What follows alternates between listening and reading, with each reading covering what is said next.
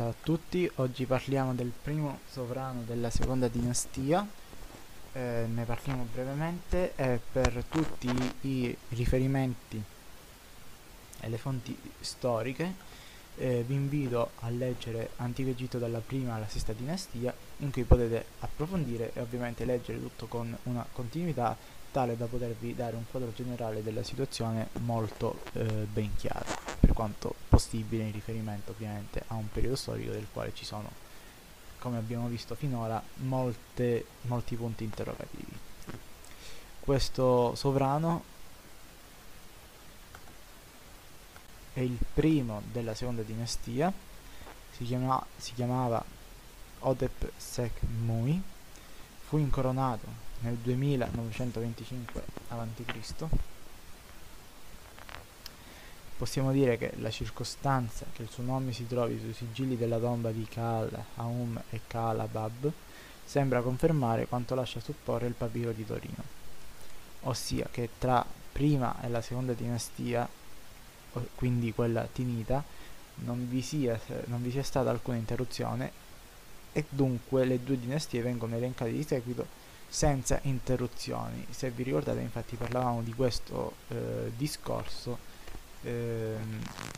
nella lezione precedente, in cui vedevamo appunto come ci fosse questa evidenza nelle fonti storiche riportate da Manetone.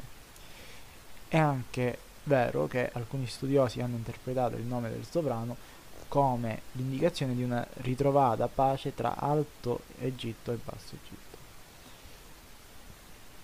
quindi probabilmente anche per questo lo si colloca come primo sovrano di questa nuova dinastia. Degli avvenimenti del suo regno sappiamo ben poco. Abbiamo una fonte storica che è Sesto Africano, il quale scrive: durante il suo regno si aprì una voragine a Bubasti e molti persero la vita. La notizia può essere ritenuta attendibile essendo Bubasti una zona ad alto rischio sismico, quindi possiamo eh, supporre che nel periodo in cui lui regnò, Eh, nella zona di Bubasti ci fu un terremoto. Purtroppo non ci sono altre informazioni di nessun tipo, nessuna fonte storica archeologica per poter eh, descrivere meglio i fatti successi durante il suo regno. Inoltre non sappiamo nemmeno quando morì. Queste sono eh, le brevi